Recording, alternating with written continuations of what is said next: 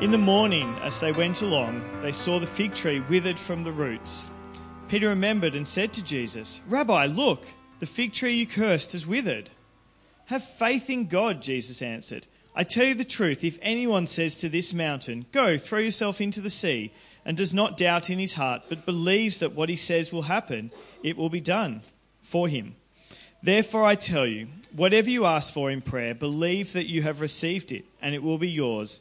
And when you stand praying, if you hold anything against anyone, forgive him, so that your Father in heaven may forgive you your sins." Thank you, Dan.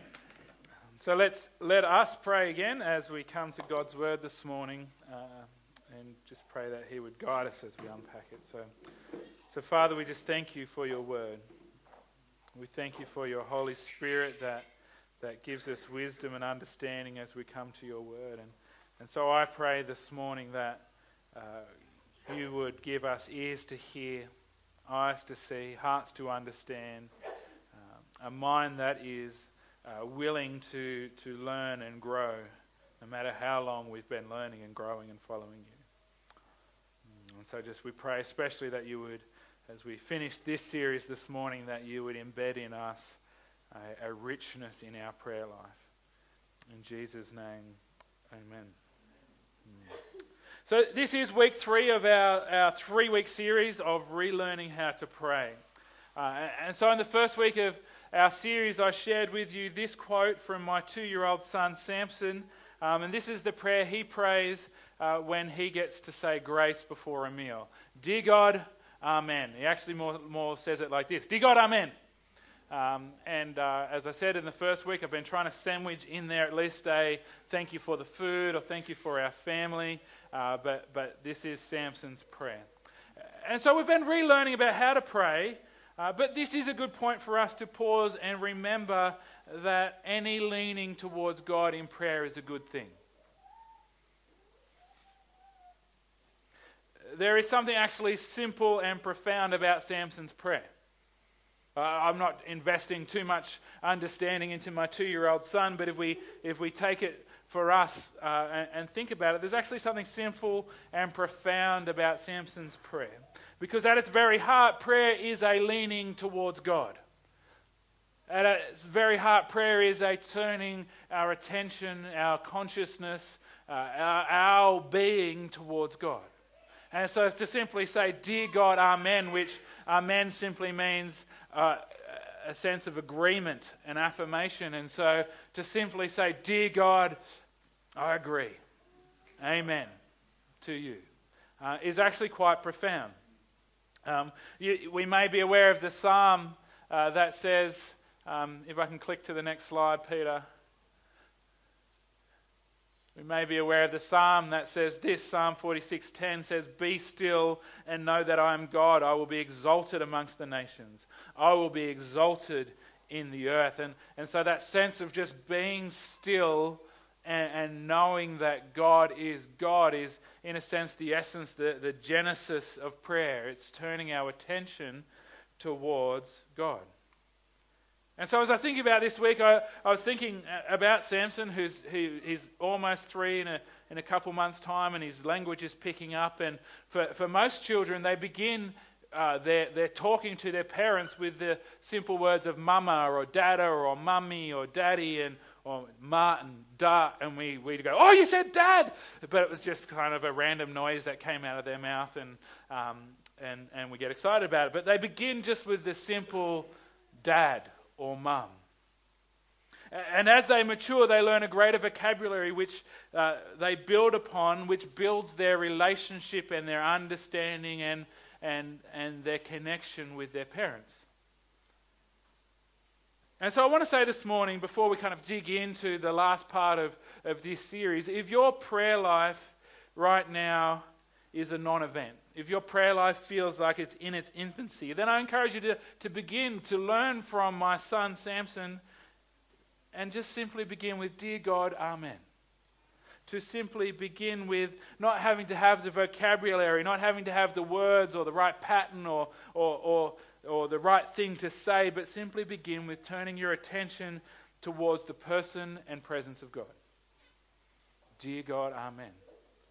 That, that in essence is where we need to begin. If prayer's a non-event, then begin with at least once a day or, or, or ultimately as many times as you can think of it. Just begin with, with just turning your attention towards God.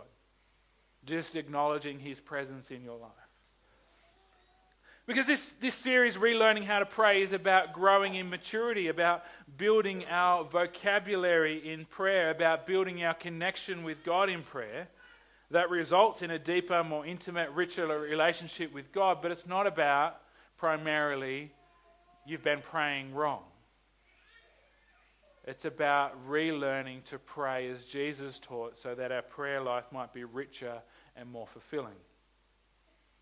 And so our teacher, as I've been saying each week in this series about relearning how to pray, isn't primarily me. I'm learning as I explore, and, and I have to say my own prayer life has been invigorated as I've been um, in, you know, getting to, to, to dig through this and prepare messages about it. But our, our teacher has been Jesus. Um, as we've been relearning to pray. And, and Jesus said, as we've been exploring in Matthew chapter six, verses nine to thirteen, this then is how, not what, not just keep repeating these words, but this then is how you should pray. Our Father in heaven, hallowed be your name, your kingdom come, your will be done on earth as it is in heaven. Give us today our daily bread, forgive us our debts, as we have also forgiven our debtors, and lead us not into temptation, but deliver us from the evil one. And so far as we've been exploring this, we've, we've been unpacking these things that, that in the first week we looked at, prayer is primarily about relationship with God, with Him as our Father, our Father in heaven, and us as uh, His children, His beloved children. And so prayer is primarily about that relationship connection. Uh, prayer, our prayer should also focus on worship, on hallowing the name of God, not just simply on request, on what we want and need.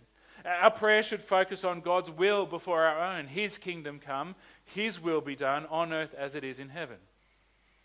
Uh, often we fall into the trap of praying that our will be, would be done in heaven as it is on earth. Um, and then last week we looked at uh, praying for our daily bread, praying for the things that we do need. And so Jesus encourages us, it's not the biggest part of this prayer, but He encourages us to seek God for our needs, to trust Him. And, and we explored these three fundamental truths that shape how we do that last week. That, that your Father in heaven knows what you need before you ask Him. That your Father in heaven cares deeply for you. And that your Father in heaven gives to those who ask Him. And so we don't pray, Father, give us our daily bread, anxiously, beggingly, trying to give Him information we don't think He has. We pray with confidence and boldness because He cares about us, He knows about us, and He wants to give good gifts to us. And so today we're going to unpack the last two verses of what we call the Lord's Prayer, often that this, this model of prayer that Jesus has given His followers. And as we do so, I want us to keep in mind these three fundamental truths because they also apply to what we're, we're exploring today. Uh, in the original Greek, these last three verses, in fact, are all one sentence.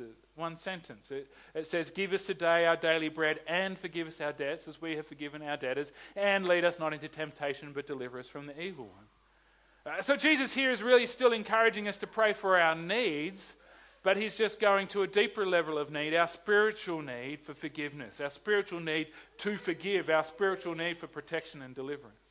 And so as we explore these last ideas in Jesus' prayer, I want you to remember that your Father knows, as we sum, as we shortened it to last week. Your Father cares and your Father gives. The, these fundamental truths are, are true for all of existence, but especially as we explore the second part of this one big sentence.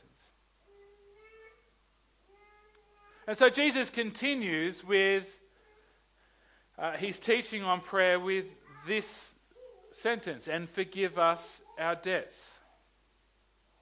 So give us today our daily bread and forgive us our debts. And so the truth is, our need for forgiveness is greater than our need for bread. Jesus came that we might find forgiveness from our sins and, and have restored relationship with God. And so in Jesus, we are a new creation. We are spotless. We are blameless. We are forgiven, yet Jesus still teaches us to pray to the Father, asking him to forgive us our debts.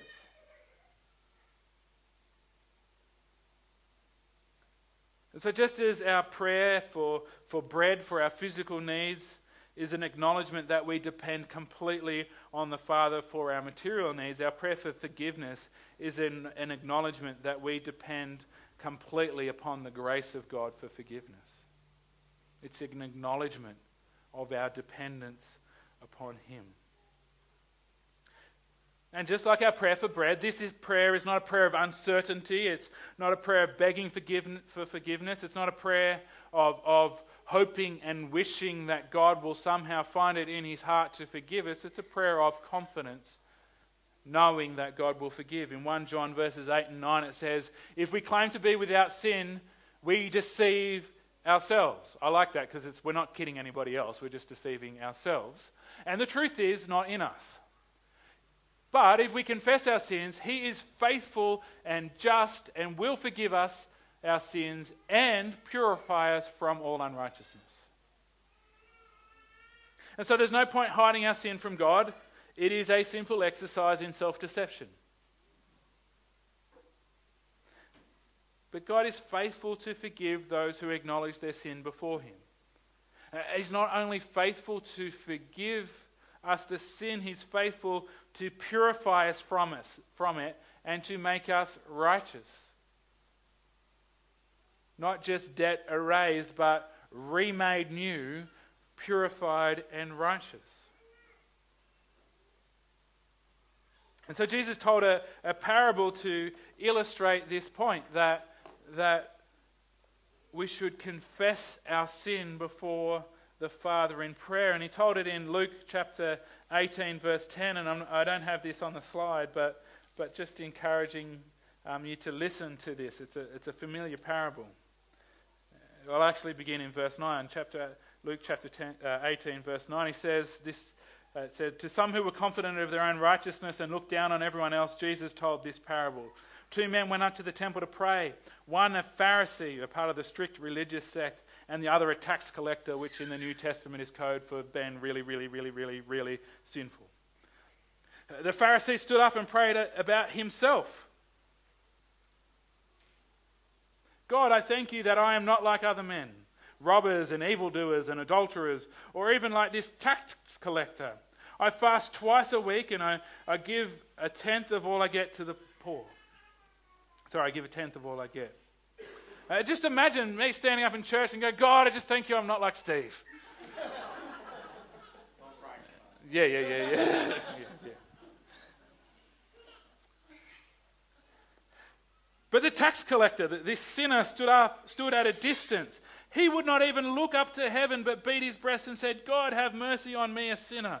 I tell you that this man, rather than the other one, went home justified before God. Before everyone who exalts himself will be humbled, and he who humbles himself will be exalted.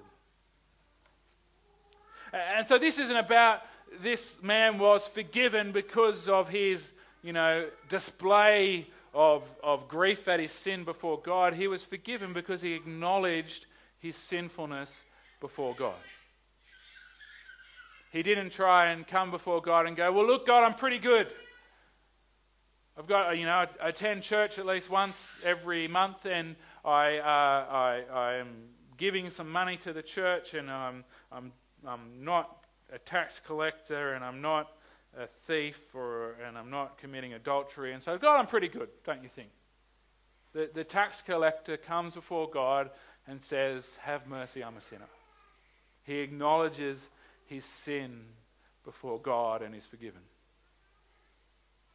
King David speaks of the blessing and freedom that comes from acknowledging our sin before God in Psalm thirty-two, verses one to five. I do not have that up there either, sorry. Psalm thirty-two, verses one to five, he says, blessed is the one whose transgressions are forgiven, whose sins are covered. Blessed is the one whose sin the Lord does not count against them, and whose spirit, and in whose spirit there is no deceit. Now listen, ca- capture this. When I kept silent, my bones wasted away through my groaning all day long. For day and night your hand was heavy on me. My strength was sapped as in the heat of summer. And so David was trying to hide his sin from God. He was trying to conceal from God, who knows all things, that he had messed up hugely. He'd taken another man's wife. He'd slept with her. Uh, they had conceived a child. Uh, he had arranged to have the wife, the husband of that woman killed. And he tried to conceal that from God. And, and you know, God revealed that. He, I, I kind of know about that, David, through the prophet Nathan. And, and then so in Psalm thirty-two, um, David goes on to say this: "Then I acknowledge my sin to you." So instead of trying to hold it in and wasting away, been eaten away from the inside, David says, "Then I acknowledged my sin to you." He did have some encouragement. "And I did not cover my iniquity. I said, I will confess my transgressions to the Lord, and you forgave the guilt of my sin." And so the rest of that psalm is encouraging others to do likewise, to, to confess, to, to reveal to the God who already knows our iniquity and our transgression, and be released from it. For many of us, there is something within us that struggles to admit that we have been wrong, or have committed some wrongdoing, or have especially been sinful. Um, just ask my wife and she will be able to tell you a person in our family who is like that, who is not one of the children or herself. I can say, I struggle to say I was wrong. And, and, and I'm not completely unique in that. We struggle sometimes to admit our wrongdoing, but there's no point hiding our sin from God. He already knows that we aren't perfect. He already knows that we've fallen short, and that is why he sent his son Jesus to save us. And so our prayer should include acknowledgement before God where we have sinned and fallen short, that we are sinners by nature, but not in our new creation in Jesus, but that we do sin and have fallen short. And our prayer should acknowledge that before God, that our righteousness is in him and him alone. Hebrews says that we can go boldly into the throne room of God, but we can only do that through the forgiveness and blood of Jesus. And so as we did in the first week, we didn't do it last week, but but I, wa- I want to lead us uh, in a moment of, of praying. And so I'm going to I'm going to pray, and then it just in your own headspace, if, if you really feel bold and want to out loud confess your sins in front of everybody, um, you have my permission to do that. But but I just want to encourage you to take an opportunity. And it's not about trying to, you know, do an internal witch hunt and list every sin you've ever done. It's about simply acknowledging before God that we rely completely upon his grace. And so um, I'm going to pray and then then leave you a moment, just a few seconds, just to just to have your own private prayer with God in this regard. And so, Father, I thank you. Personally, I thank you, and on behalf of all of us, I thank you that you sent your son Jesus that we might have forgiveness. And so, Father, I ask that you free me and you free us from the trap of self-deception, of, of, of trying to pretend we're without sin. I pray that you free us from the weight of our sin and give us uh, the ability and the, uh, the desire to reveal all that we are before you. And so, Father, I confess before you that I am sinful. I fall short. As the Anglican confession says, I have not always done what I ought to, and I have done what I ought not to.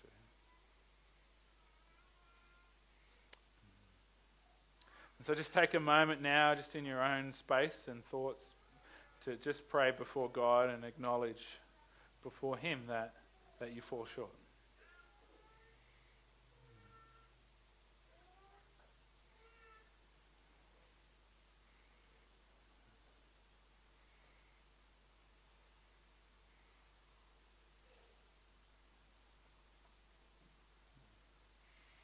Mm. And so we thank you, Father, that as we confess our sin before you, you are faithful to not only forgive us, but make us righteous, to purify us from the very sin that we confess to you. In Jesus' name, amen.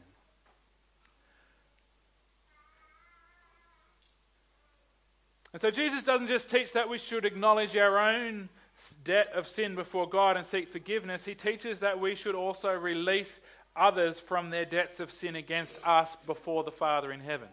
Uh, and so he goes on to say, he said, and forgive us our debts. And then he goes on to say, as we have also forgiven our debtors. And so our English translations actually tend to uh, to hide the, the fact that uh, this forgiving of others isn't something that's necessarily a once-off event.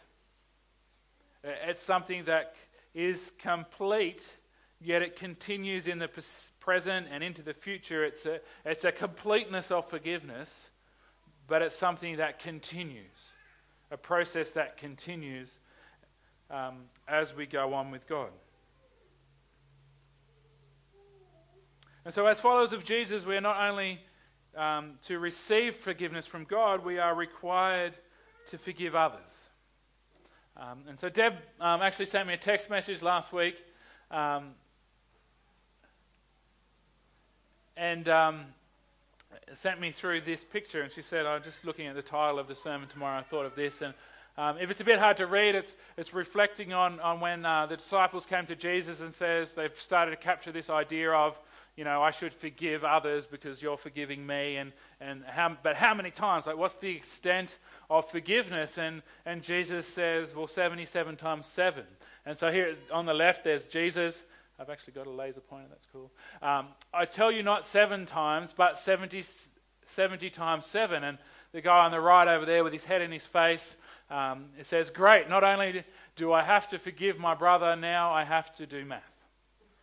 And so the line at the bottom, in case you can't read it, says, forgive because it's easier than math. Math is hard.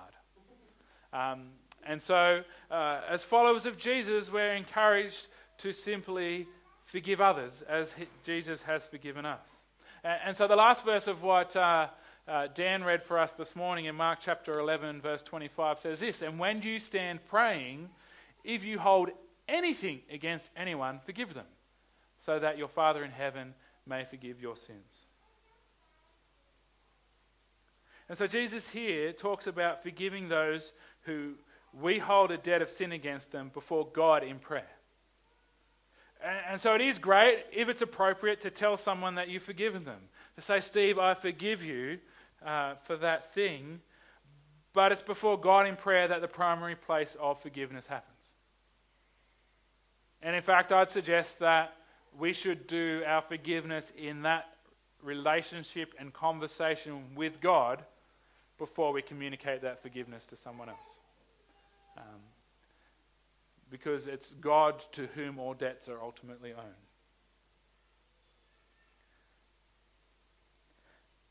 And so this verse, and, and, and in uh, Matthew where we've been exploring, connects our ability to forgive others in prayer before the Father with our ability to receive forgiveness.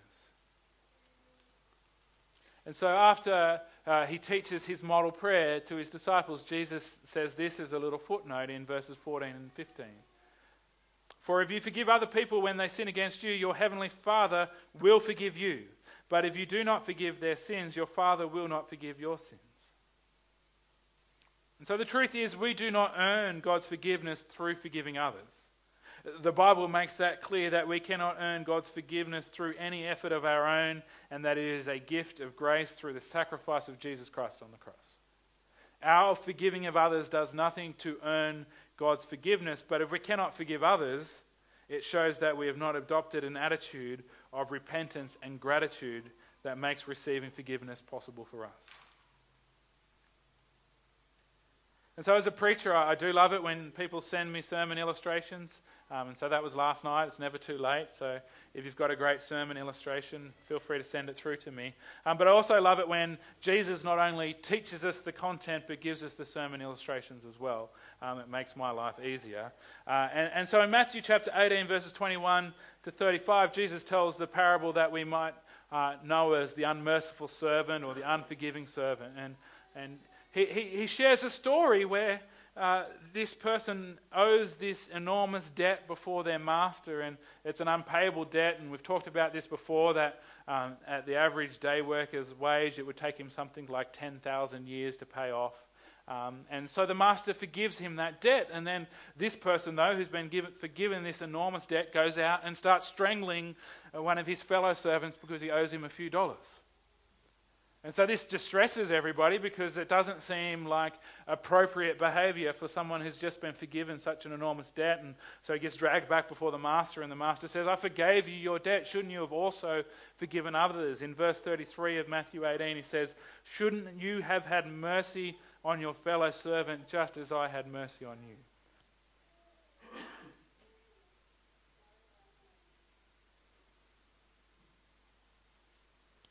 And so God is faithful to forgive our sins, and so we too must be faithful to forgive the sins of others.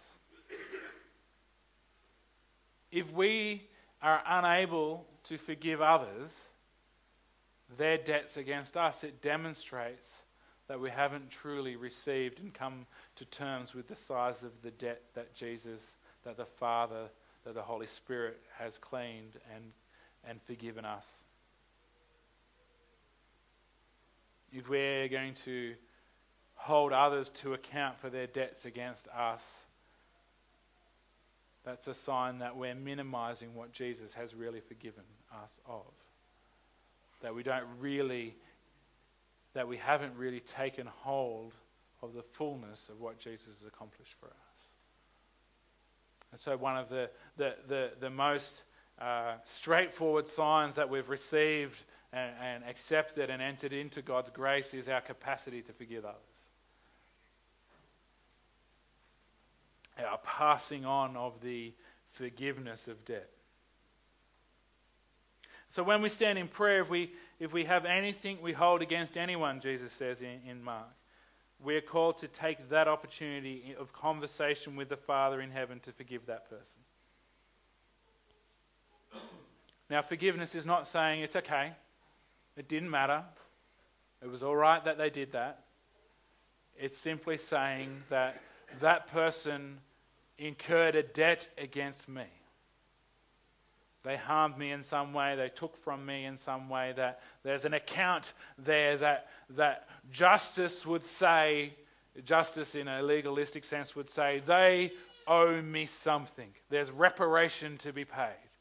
Forgiveness isn't saying it's okay. Forgiveness is saying, I will require no repayment or reparation for what they did. And so Jesus says, when we're praying, if we realize I'm holding something against someone, then take that opportunity to say, Father, I forgive them. Give me the ability to forgive that person. And so forgiving others should be a part of our prayer lives. It should be a regular part of our prayer lives, because if you have people in your life, if you're not a hermit and you have other people in your life, there will be debts to forgive. No matter how perfect the people in your life are, there will be debts to forgive if you have people in your life. And so a regular part of our prayer should be forgiving other people. And so just as we did a moment ago, I'm going to lead us uh, in a moment of prayer and encourage you, if there's anybody that you're holding a debt against. Um, for some of us, the sign of that will be, but I can't forgive that person. Um, then I'll, I encourage you to take this opportunity in your own heart before the Father to say, Father, give me the grace to forgive that person. And, and say in your heart, I forgive Steve Hill in Jesus' name.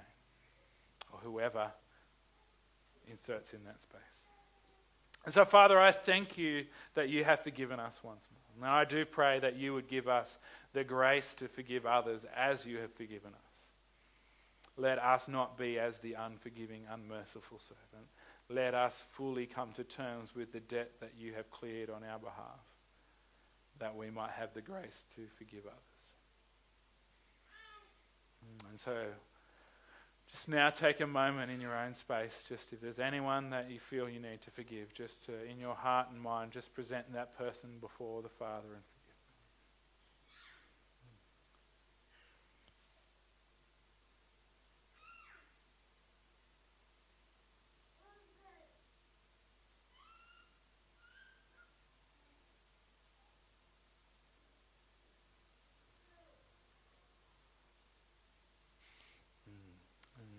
Jesus' name, amen. And so Jesus goes on, and, and this is the last part of Jesus' model prayer. He, he goes on to say, and lead us not into temptation, but deliver us from the evil one. And so not only do our spiritual needs include the need to forgive and the need to be forgiven, we also need spiritual protection and we also need spiritual deliverance. And so Jesus guides our prayers towards trusting the Heavenly Father in this space as well. The word used here in the Greek for temptation could be translated uh, testing as well. And so we know from the scriptures that, uh, that uh, followers of Jesus will be tempted and will be tested. And so this prayer uh, then is a, a prayer that will not be tempted or tested beyond our capacity to bear up under it, beyond our capacity to stand through it and within it. It is a prayer that God would protect us from it, but even in the midst of it, that he would deliver us through it. And so it's similar to uh, what Jesus um, encouraged his disciples to, to pray uh, on the night of his betrayal. He says, watch and pray so that you will not fall into temptation. The spirit is willing, but the body is weak. And so Jesus is essentially saying the temptation is there, but be watchful and prayerful that you don't fall into it. In First Corinthians uh, chapter ten, verses Uh, verse thirteen, it says, no temptation has seized you except what is common to mankind, and God is faithful. He will not let you be tempted beyond what you can bear, but when you are tempted, he will provide a way out so that you can endure it. And we can plug the word tested into there every time it says tempted, and, and it's just as faithful a translation.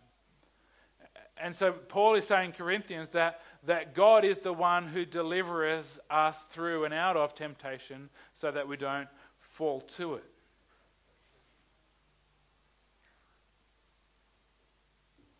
So our prayer is that we will be spared temptation and testing, but that when it does come, we'll be given the grace to endure it.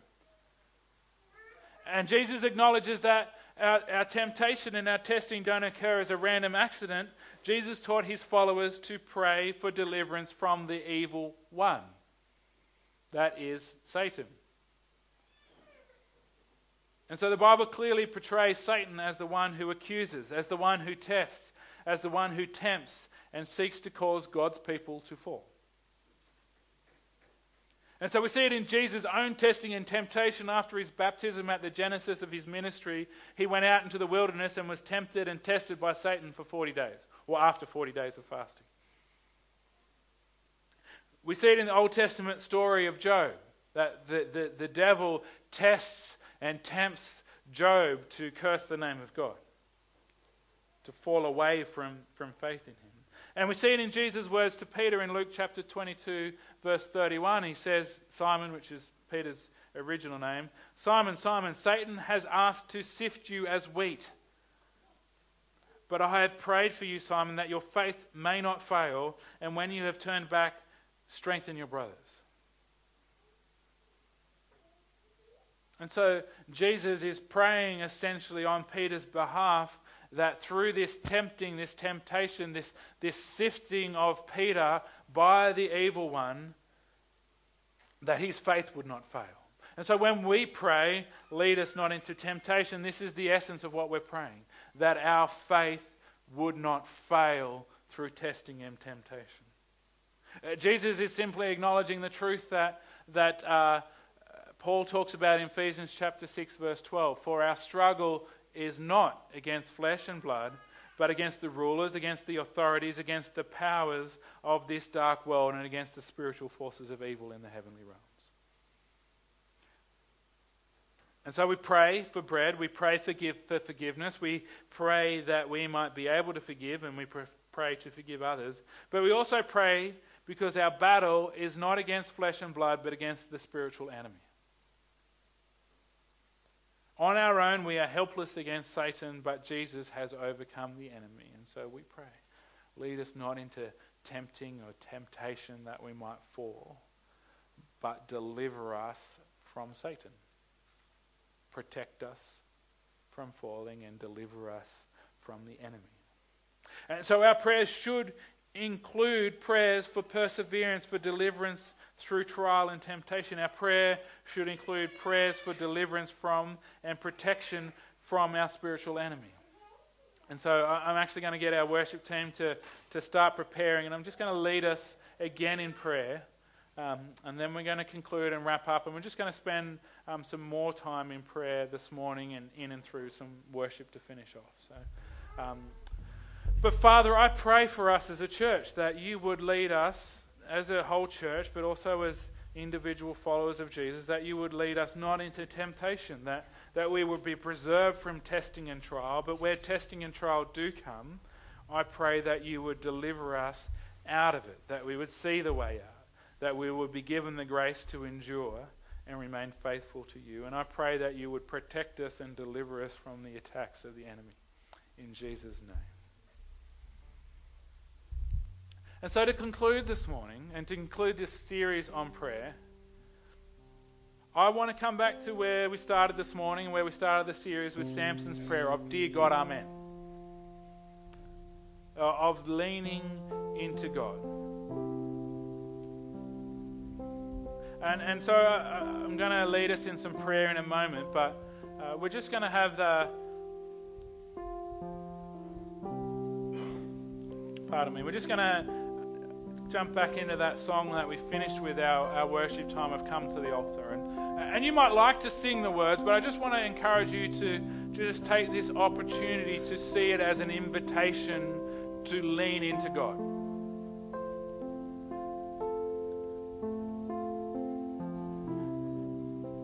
Relearning how to pray is about connecting with God the Father as His child. It's about worshiping God.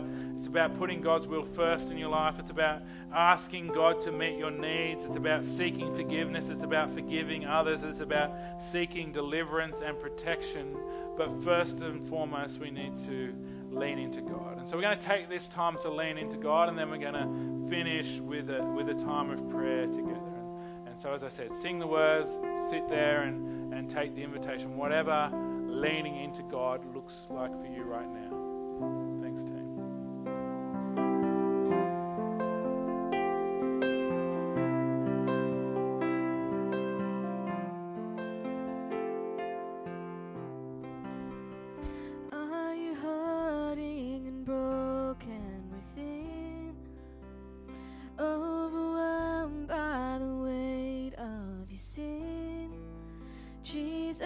Is calling. Have you come to the end of yourself? Do you thirst for a drink from the well? Jesus is calling. Oh, come to the altar. The Father's arms are open wide. Forgiveness was bought with the precious blood of Jesus Christ.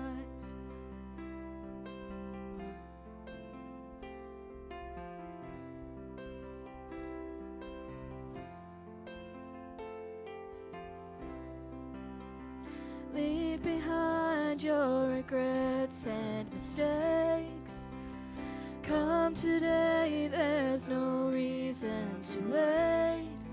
Jesus is calling. Bring your sorrows and trade them for joy. From the ashes, a new life is born. Jesus is calling. Oh, come to the altar. The Father's arms are open wide. Forgiveness was bought with the precious blood of Jesus Christ. Oh, come to the altar. The Father's arms are open wide. Forgiveness was bought with the precious blood of Jesus Christ.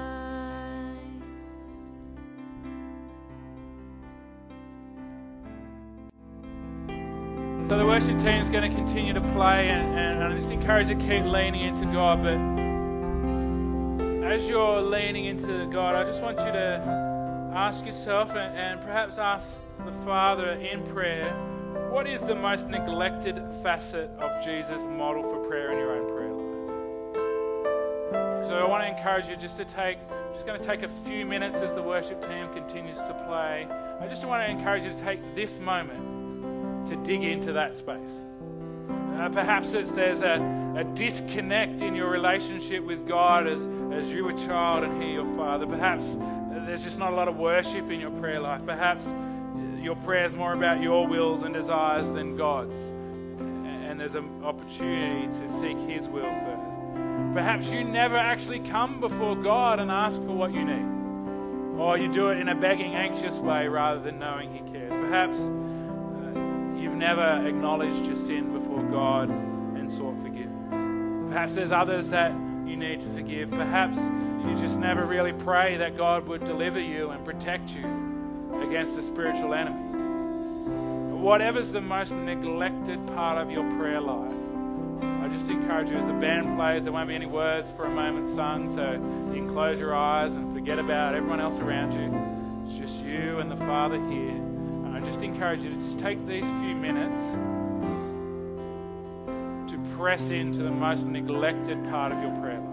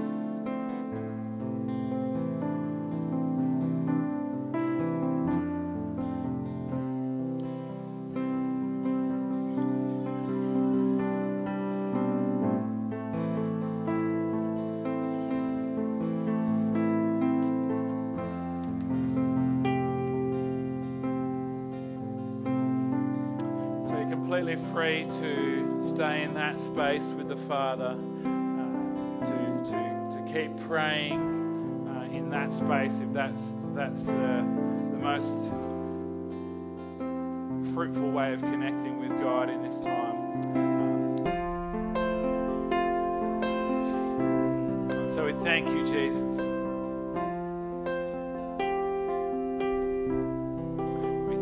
That you bought forgiveness for us with your own blood. As we reflect on, on this series we've, we've walked through, we also thank you that you taught us how to connect with the Father in prayer. And so I pray that our prayer lives would be enriched, would be given fresh life and intimacy and fruitfulness. In your name we pray this, Jesus.